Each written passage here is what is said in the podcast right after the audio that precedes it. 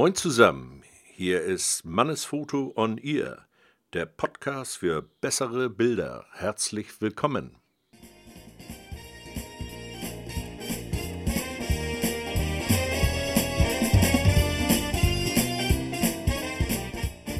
Moin zusammen, heute das Thema unseres Podcasts ist die Schärfe. Wann ist ein Foto scharf, wann unscharf? Die Antwort auf diese Frage ist vielschichtiger, als man vermuten möchte. Technisch betrachtet entsteht Schärfe durch die Auflösung des Sensors und des Objektives, durch die Fokussierung und durch die Rohdatenentwicklung. Ebenso wichtig ist der subjektive Schärfeneindruck eines Fotos, der durch viele andere Faktoren beeinflusst wird. Nimmt man ein Bild als unscharf wahr, so ist das entweder verwackelt oder es ist die falsche Schärfenebene gewählt worden. Aber auf der anderen Seite gehört das Spiel mit der Schärfe zum kreativen Fotografieren. Die physikalische Schärfe ist größtenteils von, der Auf, von dem Auflösevermögen des Bildsensors und des Objektives abhängig. Für den Schärfeneindruck ist aber der, auch der Kontrast wichtig. Auflösung und Kontrast sind bei Objektiven in der Bildmitte ausgeprägter, zumal bei offener Blende. Also es wird äh, immer empfohlen, zwei Blenden abzublenden, aber nicht zu stark, weil sonst die Gesamtschärfe durch sogenannte Beugungseffekte leidet. Der Mensch konzentriert sich auf das Erkennen von Kanten und Linien.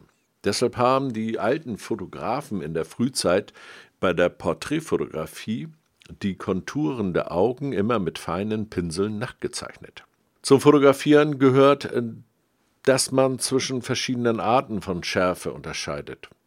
Verwackelt oder falsch fokussiert. So lautet hier die Frage. Aber genauso gehört natürlich das kreative Spiel mit der Schärfe dazu. Nur muss man auch wissen, wie reagiert die Blende auf die Schärfe oder beeinflusst sie. Ein guter Fotografenmeister hat einmal zu mir gesagt, als ich noch mit der Großbildkamera fotografiert habe, du musst in dein Objekt hineinsteigen. Du musst dir es anschauen von der Seite, weil Schärfe ähm, baut sich immer vom Fokussierpunkt ein Drittel zur Filmebene, also sprich heute der Sensor, und zwei Drittel hinter den Fokussierpunkt auf.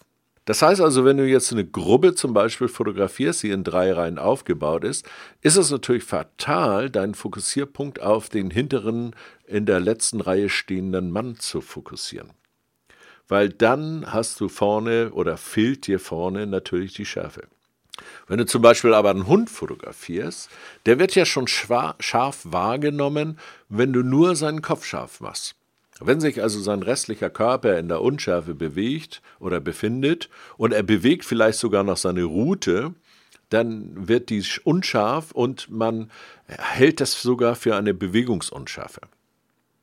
Okay, das war mal so ein kleiner Einblick in die Schärfe. Vielleicht hat es euch ein bisschen geholfen oder sogar gefallen. Okay, dann mal einen Daumen hoch unter diesen Podcast. Und äh, bis bald und vielen Dank für eure Aufmerksamkeit, euer Stefan, und bleibt bloß interessiert.